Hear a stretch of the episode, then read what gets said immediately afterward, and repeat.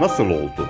Dün ve bugün olup bitenlere çemberin dışına çıkarak bakıyoruz ve nasıl oldu sorusunun cevabını arıyoruz.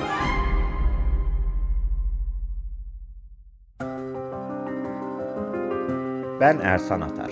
Etrafımızda bildiğimiz veya bilmediğimiz o kadar çok şey oluyor ki, bazen olayların yakın ilgilisi bile şöyle bir gözünü öbür tarafa çevirse, tekrar dönüp baktığında heyecanla takip ettiği bir diziden bölüm atlamış gibi hissediyor, kopuyor.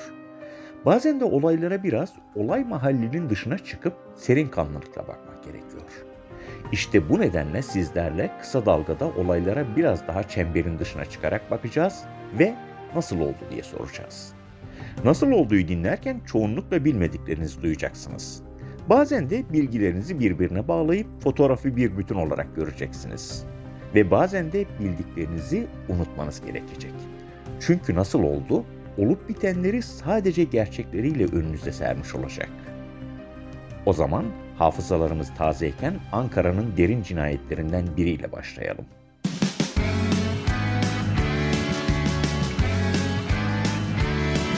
Kulağınız bizde olsun. Kısa Dalga Podcast.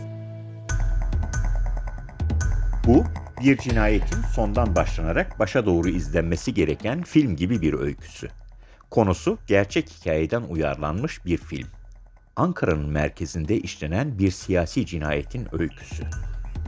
Hey arkadaş, zamanın Nemrutlarını iyi tanı ki sen de iyi bir İbrahim olasın. Öldürülen kimdi? Sinan Ateş. Kim öldürdü, nasıl oldu sorusunun cevabı onun geçmişinde ve olası geleceğinde saklıydı. Yıl 1979. Musa Ateş o karanlık günlerde aktifti. Bursa Çınar Lisesi'nde okuyordu. Okul çıkışı saldırıya uğradı, yanındaki Taner öldü. Musa Ateş yaralandı. Musa yıllar sonra evlenecek, bir çocuğu olacak ve adını Sinan koyacaktı. Sinan da babasına çekmiş, siyasetle ilgilenir olmuştu. Ülkücülerin lise başkanı oldu. Ankara'daki üniversite yaşamını bilenler bilir. Ülkücülerin genellikle tercih ettiği Gazi Üniversitesi Eğitim Fakültesini tercih etti. Okuldan çıktığında yolu genellikle Beşevler'deki kampüsten Ankara Ülkü Ocakları'na düşerdi. Nitekim hızla da payeler almaya başladı. Üniversite bittikten hemen sonra da 23 yaşında meclise adım attı. Şimdi kendisi için bir taziye mesajı yayımlamayan MHP Bursa Milletvekili İsmail Büyükataman'ın danışmanı oldu. Şimdi adını anmayan Devlet Bahçeli onu 12 yıl sonra Ülkü Ocakları Başkanlığı'na atayacaktı. Bu arada doktorasını yapmış, tıpkı Devlet Bahçeli gibi doçent olmuştu. Okuyor, yazıyor, yayınlar çıkarıyor, eğitim veriyordu. Bıyığının altından gülüşünü görenler, bu çocukta Muhsin Yazıcıoğlu gülüşü var, diyorlardı. İşte o gülüş tehlikeliydi. Bahçeli o çocuğu görevden alalım dedi ve bir yıl önce atandığı görevinden alındı. Artık Ülkü Ocakları Başkanı değildi. Aldığı lider, teşkilat, doktrin terbiyesinden olsa gerek ki görevinden alındıktan sonra bu can bu bedende oldukça liderim Sayın Devlet Bahçeli'nin ve davamın emrinde olacağım diyecekti. Aslında onun görevden alınması bir bakıma kendisine yeni görevler yüklüyordu. Sinan Ateş, MHP'nin AKP'nin koltuğu altında olmasından rahatsızdı. Gezmeye başladı. Gittiği yerlerden belki de Azrail'i davet eden mesajlar veriyordu. Muhammed İkbal çok güzel ifade ediyor. Diyor ki, hey arkadaş, zamanın Nemrutlarını iyi tanı ki sen de iyi bir İbrahim olasın.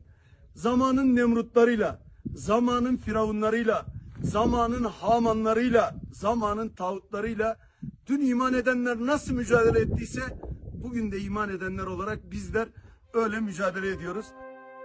Sinop'a, Samsun'a gitti. Ama aklı hep Akdeniz'deydi. Adana ve Hatay onun için ayrı bir önemdeydi. Karadeniz'den sonra oralara gitti. Bir gün Pozantı'da, bir gün Aladağ'daydı. Toplumu iyi bilirdi. Güneydoğu'da iş yapılacaksa aşiretlerle temas kurulmalıydı. İzola aşiretine, Reyhanlı aşiretine gitti. Haznavi'de, Ruhani'de şeyhlerin misafiri oldu. Oralarda valiliklere, belediyelere uğruyordu. Tarikatlar önemliydi. Hele Menzil Tarikatı. Şeyh Fevzettin Erol'un kapısını çaldı. Çaldığı kapılar açılıyor, ilgi görüyordu. O ünlü fotoğrafını çektirdiği Iğdır'a geçti. Devlet Bahçeli Ankara'da çiğ bademini yiyip Elveda Romeli'nin kaçırdığı bölümlerini izlerken o, Iğdır'dan selam gönderiyordu. İstanbul'a geçti, eski ülkücüleri ziyaret ediyordu. Oradan da Ankara'ya döndü. Ziyarete giden hep Sinan değildi. Onu ziyarete gelenler de olurdu. Hem de devletin üstlerinden. Öldürülmeden birkaç gün önce de Devlet Denetleme Kurulu Genel Sekreteri Necdet Ada kendisini arayıp "Sinancığım bir çayını içmek istiyorum" deyip kendisine uğramıştı. Bütün bunlar olup biterken tetikçi adına birileri Çukurambar çevresinde dolaşıyor, öldürüleceği binayı nereden nasıl girip çıktığını gözetliyordu. Bu görevi kendisine verenlere fotoğraflarla raporlar sunuyordu.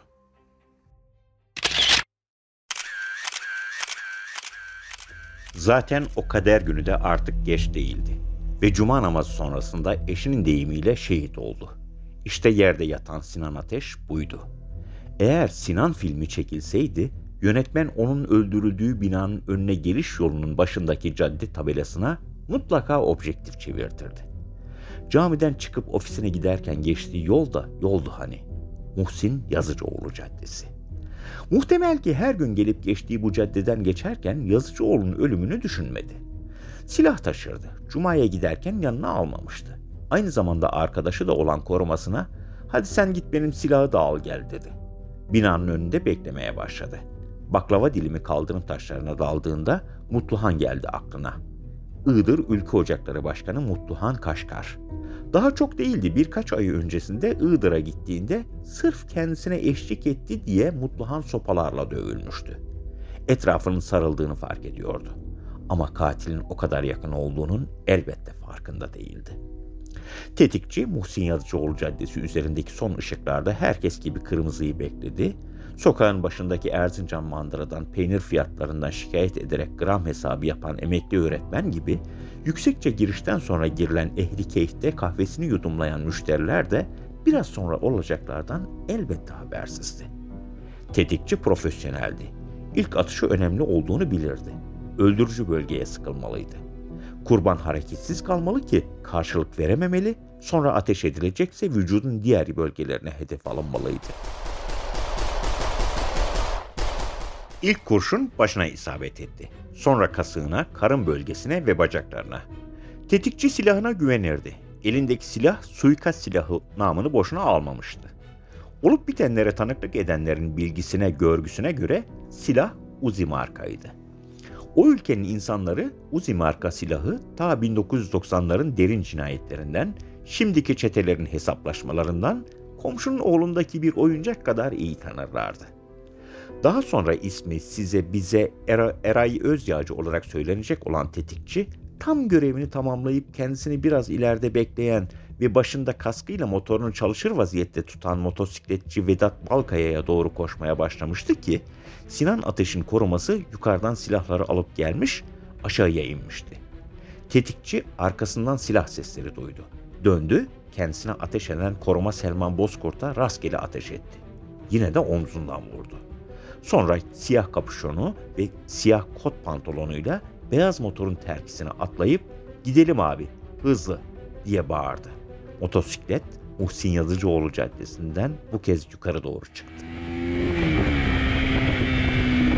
Katil artık ne ışık tanıyor ne duraksıyordu. Sabırsızdı. Bir an önce Gölbaşı'na varmalıydı. Kendilerini ve motosikleti orada bekleyenlere ulaşmalıydı. Geldikleri gibi İstanbul'a döneceklerdi. Motosiklet Gölbaşı'na varıp emanet teslim edilinceye kadar Çukurambar'daki 1456. sokakta nafile kalp masajları yapılıyordu. Ve bütün bu olup bitenlerin en azından mekansal olarak yakın tanığı bir çift göz vardı. O gözler Tolga Han Demirbaş'ındı. Ülkücünün ölümüne bir ülkücü en azından tanıklık ediyordu. Nitekim Tolga Han Demirbaş'ın silahlar patladıktan 10 dakika kadar sonra orada olduğunu gösteren görüntüler daha sonra soruşturma dosyasına girecekti. Tolga Han, motosikletin Gölbaşı'na vardığını öğrenince Çukurambar'dan ayrıldı. Muhsin Yazıcıoğlu Caddesi'ndeki dik yokuşta bulunan kavşaktan sola döndü. Oradan da Konya yoluna kıvrıldı. Tolga Han Gölbaşı'na vardıktan sonra tetikçi birden buharlaşıverdi. Oysaki İstanbul'dan beraberce gelenler beraberce dönecekti ama öyle olmadı.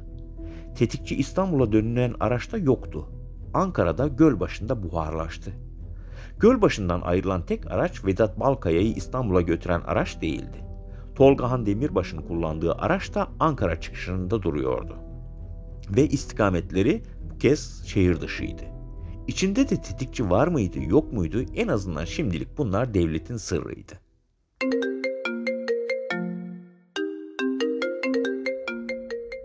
Fazla zaman geçmeden Ankara'ya geri dönen Tolga Han birilerini arıyordu. Muhtemel ki telefonun karşısındaki kişiye "Geliyorum sayın vekilim" diye sesleniyordu. Belki de bu görüşme hiç olmadı ama sonuçta olan oydu. Tolga Han Bağlıca köyüne vardı. Zaten önceden de bildiği o eve gitti. Bu 1+1 bir evdi. Evde bir vekil vardı. Adı Olcay Kılavuz. Eve hangisi önce gelmişti? Milletvekili mi, Tolga Han mı? Bunun en azından onlar için bir önemi yoktu. Buluşma gerçekleşmişti. Bu 1+1 ev aslında sadece Olcay Kılavuz'un evi de değildi. Birkaç MHP'li vekil daha orayı bilir, hatta arada sırada uğrarlar, gözlerden uzak görüşmelerini bu evde yaparlardı. Bir bakıma çalışma ofisiydi. Ama Olcay Kılavuz evi gibi görürdü. Tolga Han biraz soluklandıktan sonra Çukurambar'da gördüklerini, Gölbaşı'nı ve sonrasını vekiline bir bir anlattı. Tolga Han ne kadar tedirginse vekil de bir o kadar rahattı. Hem koskoca Mersin milletvekiliydi. Oradan adam vermezdi. Rahatlığının tek nedeni elbette sadece vekil olmasından gelmiyordu. Daha 4 gün öncesinde o ülkenin kudretli İçişleri Bakanı'nı makamında ziyaret etmiş, sosyal medyadan "İçişleri Bakanımız Sayın Süleyman Soylu Beyefendi'yi makamında ziyaret ettik. Cenab-ı Allah yar ve yardımcıları olsun" diye cıvıldamıştı. Moda deyimle Süleyman Soylu'yu da etiketlemişti ki sonra "vay ben duymadım, vay ben görmedim" denmesin de. Öyle ya, kendisini ve yanındaki Tolga Han'ı almaya polis gönderecek olan müdür de Süleyman Soylu'yu sosyal medyadan takip ederdi, görürdü. Tolga Han vekiline anlattı mı veya ne kadar orada kaldı bilmiyoruz ama Çukurambar'a önce asayiş şube ekipleri geldi. Ardından organize suçlar, sonra da keskin sirenleriyle terörle mücadele ekipleri. Telefon sesleri telsiz seslerine karışıyordu. Müdürler aranıyor, müdürler üstlerini, üstler başlarını arıyordu. Çukurambar'da bunlar olup biterken asayiş şube çoktan Bağlıca köyündeki o 1+1 eve giden Tolga Han Demirbaş'ın peşine düşmüştü. Bağlıca'da olduğu tespit edilmişti ama niyeyse gözaltına alınması için "sabah ola, hayrola" denmişti. Asayiş şube ertesi gün evin kapısını çaldı.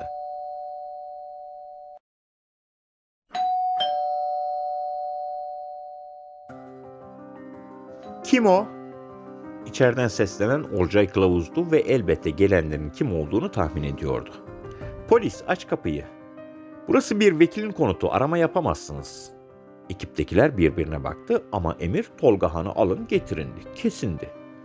"Sayın vekilim, sizi değil evde bulunan Tolga Han Demirbaş isimli şahsı almaya geldik." "Size söylüyorum, burası bir vekilin evi, arama yapamazsınız. Gidin sahibiniz gelsin."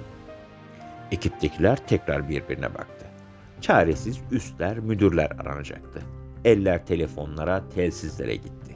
Emir bu kez daha keskindi. "Tolga Han Demirbaş'ı alıp getirin." Dışarıda bu trafik sürerken içeride de muhtemel bir telefon trafiği yürüyordu. İçeridekiler daha üstleri arıyordu. Garanti alınmış olunmalıydı ki ekiptekiler üstlerinden aldıkları ikinci emir üzerine tekrar kapıya dayandıklarında içeriden karşı koyan bu sefer olmamıştı. Tolga Han ekip otosuna alınıyordu ve hatta içerideki olası telefon görüşmesinden aldığı güçle de polisleri tersliyor, hatta terslemenin ötesine gidiyordu. Şahıs alınmıştı ve ekip otosu İskitlere doğru, emniyete doğru yola çıkmıştı. Polis ekibindekiler şahsı şubeye teslim edip istirahate çekileceklerini düşünürlerken ellerine içinde sadece 1-2 sayfa olan mavi kaplı bir dosya tutuşturuldu. Bu kez emir şahsın adliyeye sevkiydi. Şahıs savcının kapısının önünde beklerken önce mavi kaplı dosya savcıya götürüldü. Savcı önce dosyaya, sonra dosyayı getiren emniyet görevlisine baktı. Dosyada adı, soyadı, TC kimlik numarası ve bir de gözaltına alındığı yer ve bir de eteğindeki taşı dökmeden öylesine verdiği bir ifade gibi temel bilgilerin dışında bir bilgi yoktu. Yani dosya boştu. Türkiye dejavu yaşıyordu. Bu an sanki 18 Temmuz 2016'da Sincan'daki Batı Adliyesi'nde yaşanmıştı.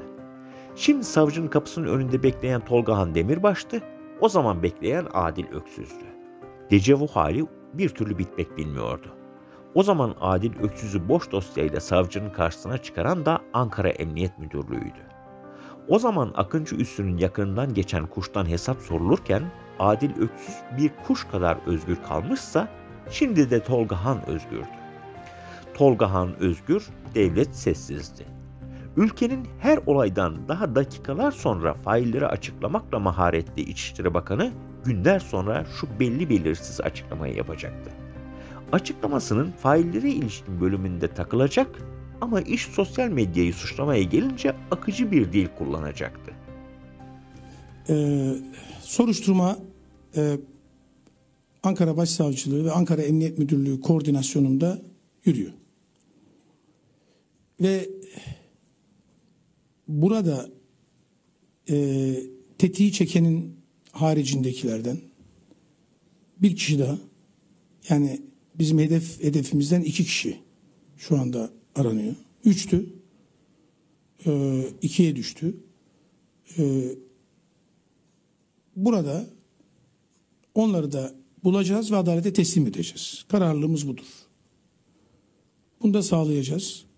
Ve buradaki soruşturmanın selameti açısından elbette ki söyleyeceklerim bu kadardır. Ama bir çizgiyi ifade etmem lazım. Sosyal medya dedikoduları ve tezviratlarla adım atmak bir soruşturmayı selamete getirmez. Herkesle ilgili söylenen sosyal medya tezviratları ve buradan bir siyaset üretmek ve tüketmeye, hem üretmek hem de tüketmeye çalışmak bir soruşturmayı selamete getirmez. Bu kadar açıktır. Milletimiz emin olsun, sonuçlar, araştırmalar, hepsi soruşturmalar kamuoyu nezdinde bilgilendirilerek yürüyecektir.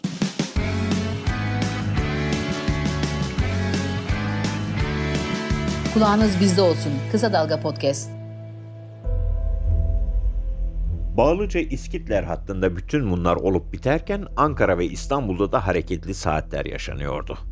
İstanbul polisi motosikleti kullanan Vedat Balkaya'nın peşine düşmüştü ama Ankara'daki arama noktalarında bir gariplik vardı.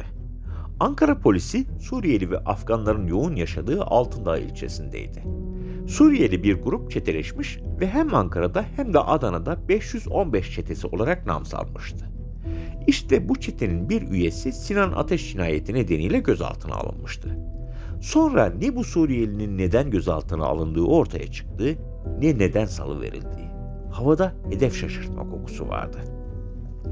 İstanbul'da Gülsuyu'nda yaşananlarsa bambaşkaydı. Sinan Ateş daha o günlerde Ankara'da tedirgin gezerken devletin 5 yıldır aradığı Dodo özel harekat polisleriyle Ankara planları yapıyordu. Adı Doğukan Çep'ti. Dodo lakabıyla bilinirdi.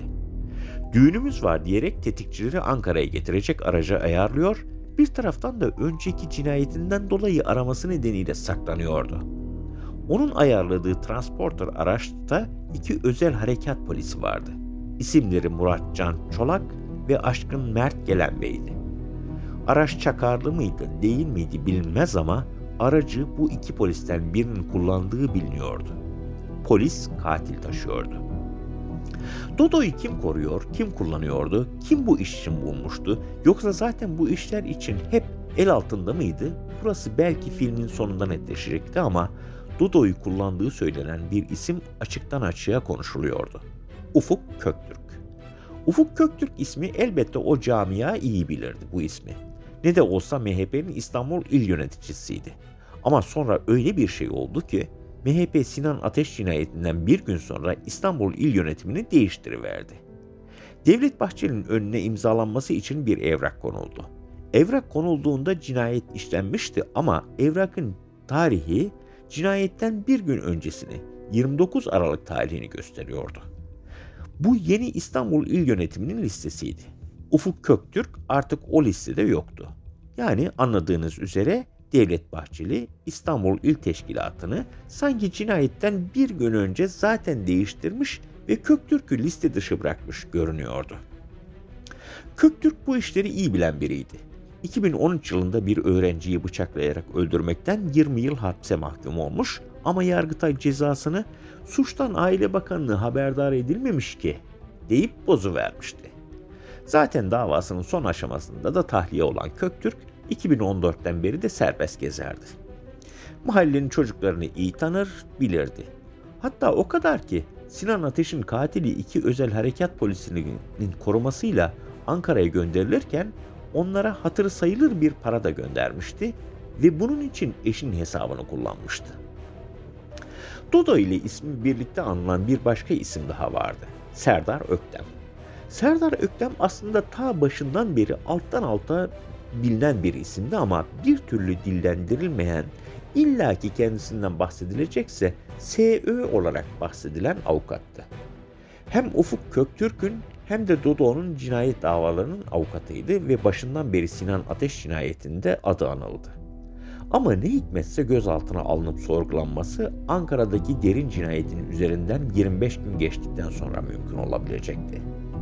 Ankara Emniyetindeki nezaret arkadaşları cinayette 3. kez gözaltına alınan Tolga Han ve MHP Genel Başkan Yardımcısı'nın özel kalem müdürü Emre Yüksel'di.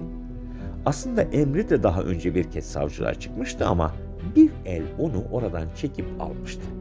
Her nasıl olduysa cinayetten 25 gün sonra tutuklanabilmişti. Sıhhiye'deki andezit taşlı kaplı adliye binasındaki tek gariplik bu salıvermeler ve sonra yeniden tutuklamalar değildi. Savcının önüne konulan boş dosyalar da değildi tek gariplik. Savcılar değişiyor, savcılar izne çıkarılıyor, o savcıların izinleri uzatılıyordu. Adliyenin iş bölümü cetvellerinde milim milim ince ayarlar yapılıyordu.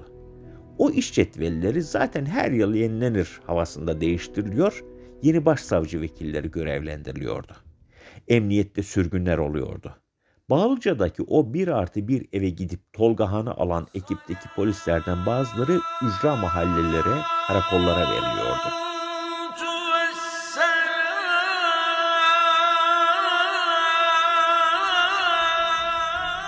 Bu yönetmen için de zor bir filmdi. Yönetmen ekrana 20 gün önce yazıp bu kez kamerayı Bursa'ya Ulu Cami'nin bahçesine çeviriyordu. Mahşeri bir kalabalık. Bu kalabalığa uzaktan bakanlar Zeki Müren'den sonra ilk kez bu kadar kalabalık görüldü diye düşünüyorlardı. Kalabalık içindeki bir grup sonra birden sloganlar atmaya başladı. Bozkurtlar burada, çakallar nerede? Bunlar hiç hayra alamet değildi.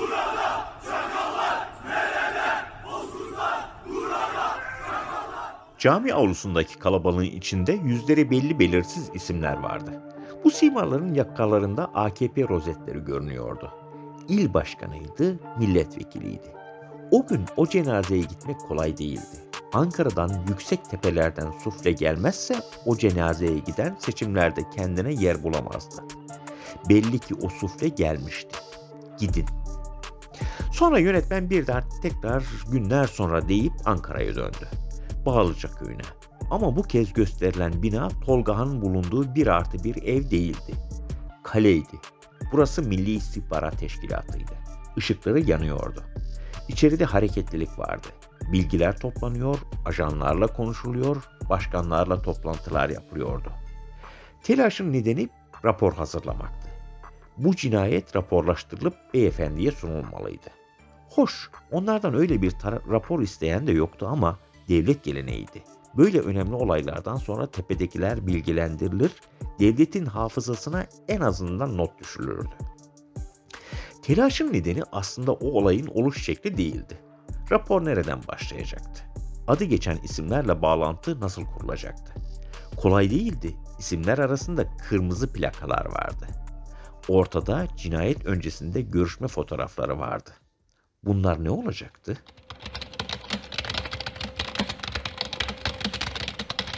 Raporun ilk satırları Mersin'den 17 Mart 2022'den başlıyordu.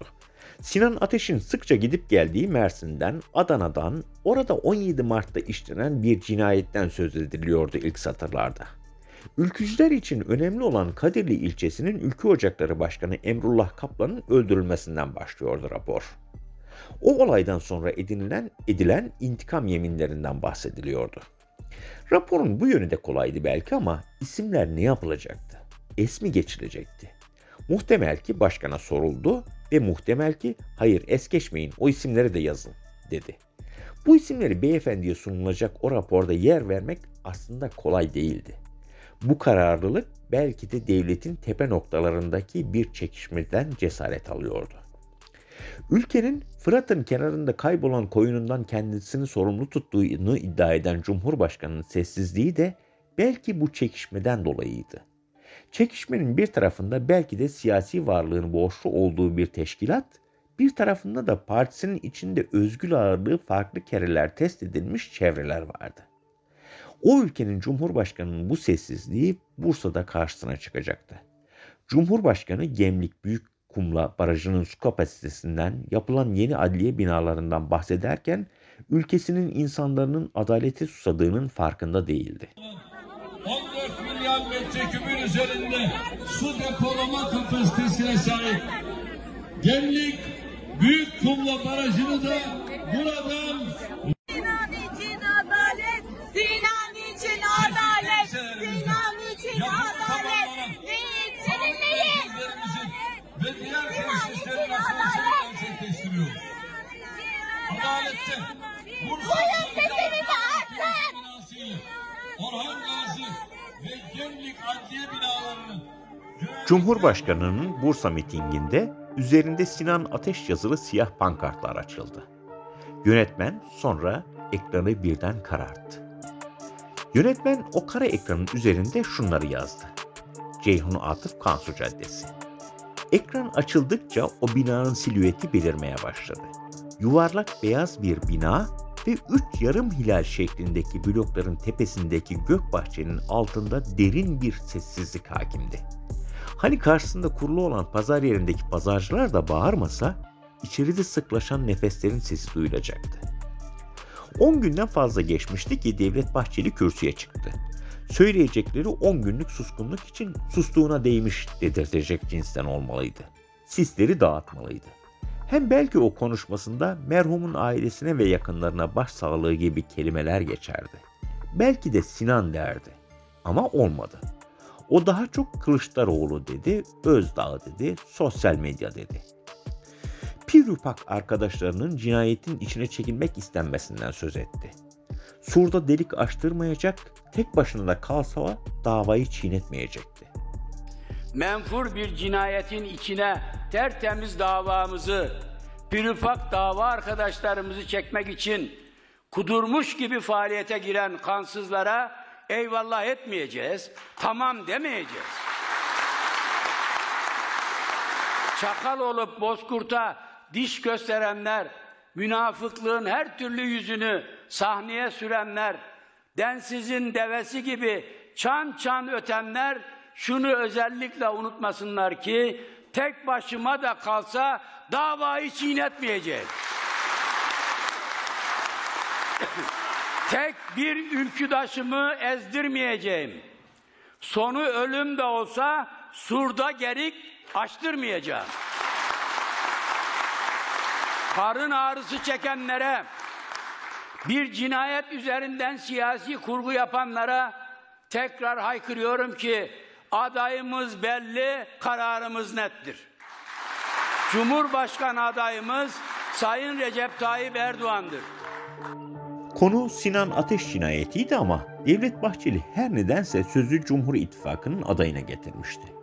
Elbette biraz sonra cinayete ilişkin söyleyecekleri vardı ama belli ki adaylık cümlelerini biraz sonra söyleyeceklerinin altyazısı olarak söylüyordu. Belli ki Devlet Bahçeli bu podcast'in sonunda da varacağımız noktayı görmüş, cinayetin asıl nedeninin seçimler olduğunu biliyordu. Cumhurbaşkanı Erdoğan'a "Aman bizi bırakma" diye sesleniyordu. Bakalım Bahçeli daha neler diyecek. Allah'ın dağına göre kar verdiğini biliyorum. Dağ başların da dumansız olmadığının bilincindeyim. 30 Aralık 2022 Cuma günü Ankara'nın Çukurambar semtinde Hunhar bir suikast vuku buldu. Bu kanlı olay gerçekleşir gerçekleşmez perde arkasının aralanması, sislerin dağılması, önünün ve arkasının aydınlığa kavuşması amacıyla sabır ve sebatla beklemeye koyulduk. Adli ve idari soruşturma sürecinin teferruatla ve titizlikle yapılabilmesi maksadıyla her gelişmeyi yakından takibe başladık. Devlet Bahçeli bu sözlerinin ardından ta 2016'dan beri işe yaran söylemlerine başladı. Herkes derhal FETÖ'cü ilan edilmeliydi. Ne de olsa bu ülkede FETÖ'cüler geliyor denince herkes silahlarını kuşanır, mazlumun yanında yer alıverirdi. Hele bu sözlerin içinde kalkışma sözü geçerse söz daha etkili olurdu. Mağdurun etrafındaki kenetlenme daha sağlam olurdu. O zaman işi FETÖ'ye bağlamak gerekirdi. Milliyetçi Hareket Partisi'ne düşürülmek istenen cinayet gölgesinin kalkmasında belki o söylem yine işe yarardı. Zira ortada güpegündüz işlenmiş bir cinayet vardı. Dibi görünmeyen kuyudan su içmediğimiz, bilmediğimiz göle girmeyeceğimiz herkesin malumudur. Ancak kanlı saldırı gerçekleştikten hemen sonra adeta tek bir merkezden emir almışçasına Milliyetçi Hareket Partisi'ne organize ve örgütlü bir saldırı ivme alarak hız kazandı, sürekli olarak da kamçılanıp körüklendi. Tüm FETÖ'cüler partimize karşı algı operasyonları kanalıyla yeni bir kalkışma başlattılar. Cinayetin gölgesi birdenbire Milliyetçi Hareket Partisi'ne düşürülmek istendi. Bahçeli, cinayetin gölgesinin partisine düşürülmek istendiğini söylüyordu ama düşen gölgenin ötesindeydi. Cinayet şüphelisi ismen de cismen de başında bulunduğu partinin genel merkezindeydi. Bir diğer şüpheli partisinin İstanbul İl Teşkilatı'nın yönetimindeydi. Cinayetin bir diğer şüphelisini teslim etmek istemeyen de partisinin Mersin milletvekiliydi. Ve bu şüphelilerin her biri hakkındaki iddia öyle cinayetin kıyısında köşesinde duruyor değildi. İddiaların tam da merkezindeydiler. Kimisi organizatör, kimisi azmettirici olarak geçiyordu. Bir iç hesaplaşmanın olduğu devamlı surette iddia edilip gündemde tutuldu. Böyle zamanlar duygusal taşkınlığın akli melekeleri kilitlediği kaotik ve kargaşa zamanlarıdır. Ve dikkat, temkin, tedbir, sabır, uyanıklık şarttır. Üstelik bu sıkıntılarla karılmış zamanlar, fitnenin sadağından çıkmış ok gibi sağa sola saplanmak için hedef aradığı alacakaranlık zamanlarıdır. Ama Bahçeli için asıl önemli olan iç hesaplaşmaydı. Bahçeli'ye göre asıl bunlara karşı uyanık olmak gerekirdi. Sessizliğini günler sonra bozan sadece Bahçeli değil, onun pir ufak arkadaşlarıydı. Bu isimlerin başında elbette Semih Yalçın geliyordu. Ne de olsa ortada şüphelilerle çekilen fotoğraflar, vakti zamanında ortak mesai yapılan şüpheliler vardı. Yalçın'a göre haklarında üretilen ahlak dışı iftiralarla nefret suçu işleniyor, insan onuru zedeleniyordu. Öfke yüklü algı operasyonları yürütülüyordu. Bunlar söylenir, duyulurdu da şu sözler Sinan Ateş'in eşi Ayşe Ateş'i hiç olmadığı kadar öfkelendirmişti. Zan altında bıraktıkları masum ve suçsuz insanların ailelerini ve çocuklarının duygularını bile göz ardı etmektedirler. Bu sözler Semih Yalçın'a aitti ve şüphelilerden bahsediyordu. Ayşe Ateş bu satırları okuduktan sonra klavyenin başına geçti ve yazmaya başladı. Şehit eşim Sinan Ateş'in tertemiz adını ağzına almadığı için memnun olduğum bir siyasetçi, dün yaptığı açıklama ile sabrımızın sınırlarını zorlamaktadır. Bütün çocuklar elbette ki masumdur ancak bu beyefendi iki yetim evladın hayatları boyunca yaşayacakları travmayı görmezden gelip, suçsuz oldukları sabit görüldüğü takdirde serbest kalacak olan isimlerin çocuklarını mı düşünmektedir? Kör değiliz, sağır değiliz, dilsiz değiliz. Duam ve beklentim odur ki şehidimizin kırkı çıkmadan gerçekler ortaya çıksın. Tüm gerçekler belgeleriyle ortaya çıktığında bugünlerde yapılan bu ve benzeri açıklamaların mahiyeti daha iyi anlaşılacaktır. Yoksa Ayşe Ateş şehidimizin kırkı çıkmadan diyerek bir bakıma süre mi veriyordu? Filmi çeken yönetmen için de artık beklemek gerekiyordu. Bundan sonra iş senariste düşüyordu. Belki de yönetmen 14 Mayıs'tan sonra yine setteki yerini alır ve filmin devamını Ceyhun Atıf Kansu Caddesi'ndeki o üç hilalli binadan devam ederdi. Konularını gerçek hayat hikayelerinden alan senarist iki ihtimal üzerine senaryosunu yazmaya başladı. Fantastik bir senaryoydu bu. Tarih 15 Mayıs 2023. Belediye çöpçüsü 3 hilalli bina önündeki seçim afişlerinden geri kalanları süpürürken bina içinde hiç olmadığı kadar derin bir sessizlik vardı. Bu bir mağlubiyet sessizliğiydi. Seçimler sonuçlanmış, ülkenin cumhurbaşkanı değişmişti. Dedik ya, senaryo fantastik diye. Sinan Ateş'in aslında vurulması da, Ulu Cami'deki cenaze de hepsi birer hayalmiş. Sinan Ateş'in aracı 3 hilalli binanın önünde durdu. Selman Bozkurt hızla koşarak aracın sağ tarafına dolaşıp kapıyı açtı. Sinan Ateş önce arabanın kapısından Bozkurt işareti yapmış elini kaldırdı ve sonra yavaş yavaş otomobilinden indi. MHP Genel Merkezi binasının içine yöneldi. Şimdi ne olacaktı? Film bu ya. Sinan Ateş Devlet Bahçeli'nin makam odasına doğru yöneldi. Girişteki görevli kapıyı hafif aralayıp bir Bahçeli'ye, bir Sinan Ateş'e baktı. Şaşkındı. O da herkes gibi Sinan'ın öldüğünü biliyordu. Ama bu da neydi? Sinan Ateş sessizce Bahçeli'nin koltuğuna oturdu. Kapıdaki görevliye seslendi. "Semih Bey bana gelsin." Senarist ikinci olasılığa göre de senaryosunu yazmaya başlamıştı. Tarih yine 15 Mayıs 2023'tü. Seçimler sonuçlanmış, ülkenin cumhurbaşkanı balkon konuşmasını yapıp dinlenmeye çekilmişti. Senaryonun bu haline göre Sinan Ateş'in ölümü yaşananlar kadar gerçekti. Ulu Cami'deki cenaze töreninde toplanan kalabalık ellerinde oy pusulalarını sallıyordu ama hiçbirinin elindeki pusulada mühürlü olan dairede MHP hanesi değildi. Ülkenin Cumhurbaşkanı'na seçim sonuçlarına ilişkin raporlar sunuldu. Raporda şunlar yazıyordu. MHP'li seçmenin seçilmenizde bir etkisinin olmadığı tespit edilmiştir. Devlet Bahçeli ertesi gün özel kalem müdürüne külliyeden randevu alalım diye talimat verdi ama birazdan özel kalem müdürü mahcup bir ifadeyle Bahçeli'nin karşısına çıkıyordu. Efendim beyefendi müsait değillermiş. Ve film burada bitiyordu. Ve nasıl olduğunun cevabı belki bu son sahnedeydi.